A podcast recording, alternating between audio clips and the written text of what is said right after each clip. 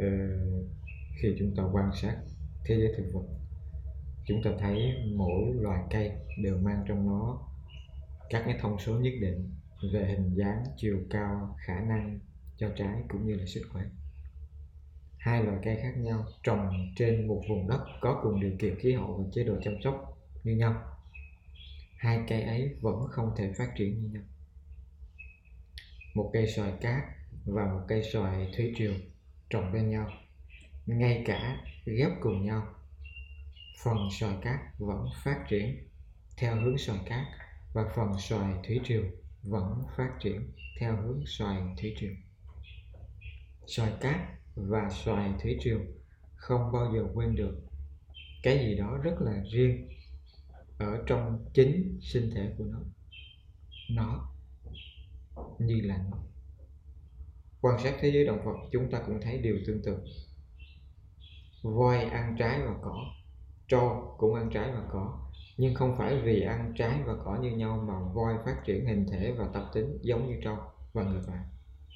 Cái gì đó rất là riêng biệt từ bên trong, sinh thể vẫn giữ quyền quyết định cao nhất nó vẫn như là nó. Con người một cái sinh thể đặc biệt hơn các sinh thể khác ở trên trái đất nhờ nhận thức và tự nhận thức, cũng chia sẻ bản chất nó như là nó trong tồn tại và phát triển của chính mình. Từ à, cơ thể sinh học cho đến nội dung tinh thần, mỗi người một vẻ. Ăn uống như nhau, học hành như nhau, môi trường ở như nhau, tôn giáo như nhau, thậm chí sinh ra từ một bố mẹ như nhau hình thể và tính cách vẫn không thể như nhau được. Cái gì đó từ trong DNA và từ trong sâu thẳm tiềm thức vẫn giữ quyền tạo nên sự khác biệt. Nó cũng vẫn cứ là nó. Nó không thể nào không như là nó, cho dù nó là con người hay là một sinh thể khác. Tùy vào điều kiện, nó sẽ phát triển tốt nhất trên căn bản những gì bên trong nó. Tuy vậy khi nó là con người, nó sẽ có cơ hội nhảy vọt nhờ phát triển nhận thức và tự nhận thức. Nhận thức và tự nhận thức giúp nó kết nối được sức mạnh thể xác và uy lực tinh thần. Trong nó cũng như quanh nó, tạo nên bước nhảy kỳ diệu có thể vượt qua giới hạn của thân xác. Viết lại DNA và mở cửa không giới hạn tinh thần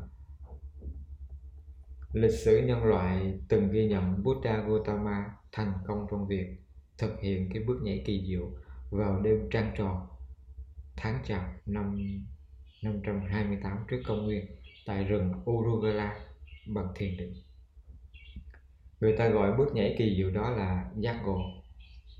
Cuộc đời của Buddha Gautama được nuôi dạy có định hướng nghiêm ngặt để trở thành một quốc vương.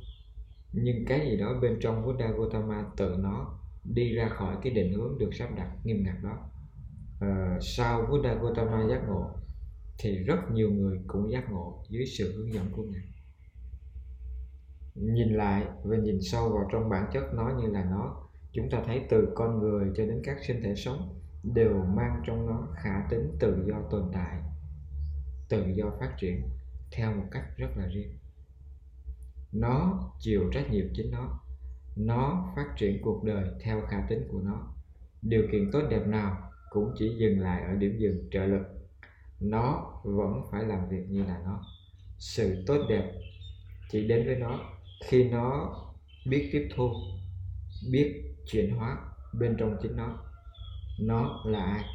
Là sinh thể nào? Cũng đều tự mình đi theo một lối rất riêng.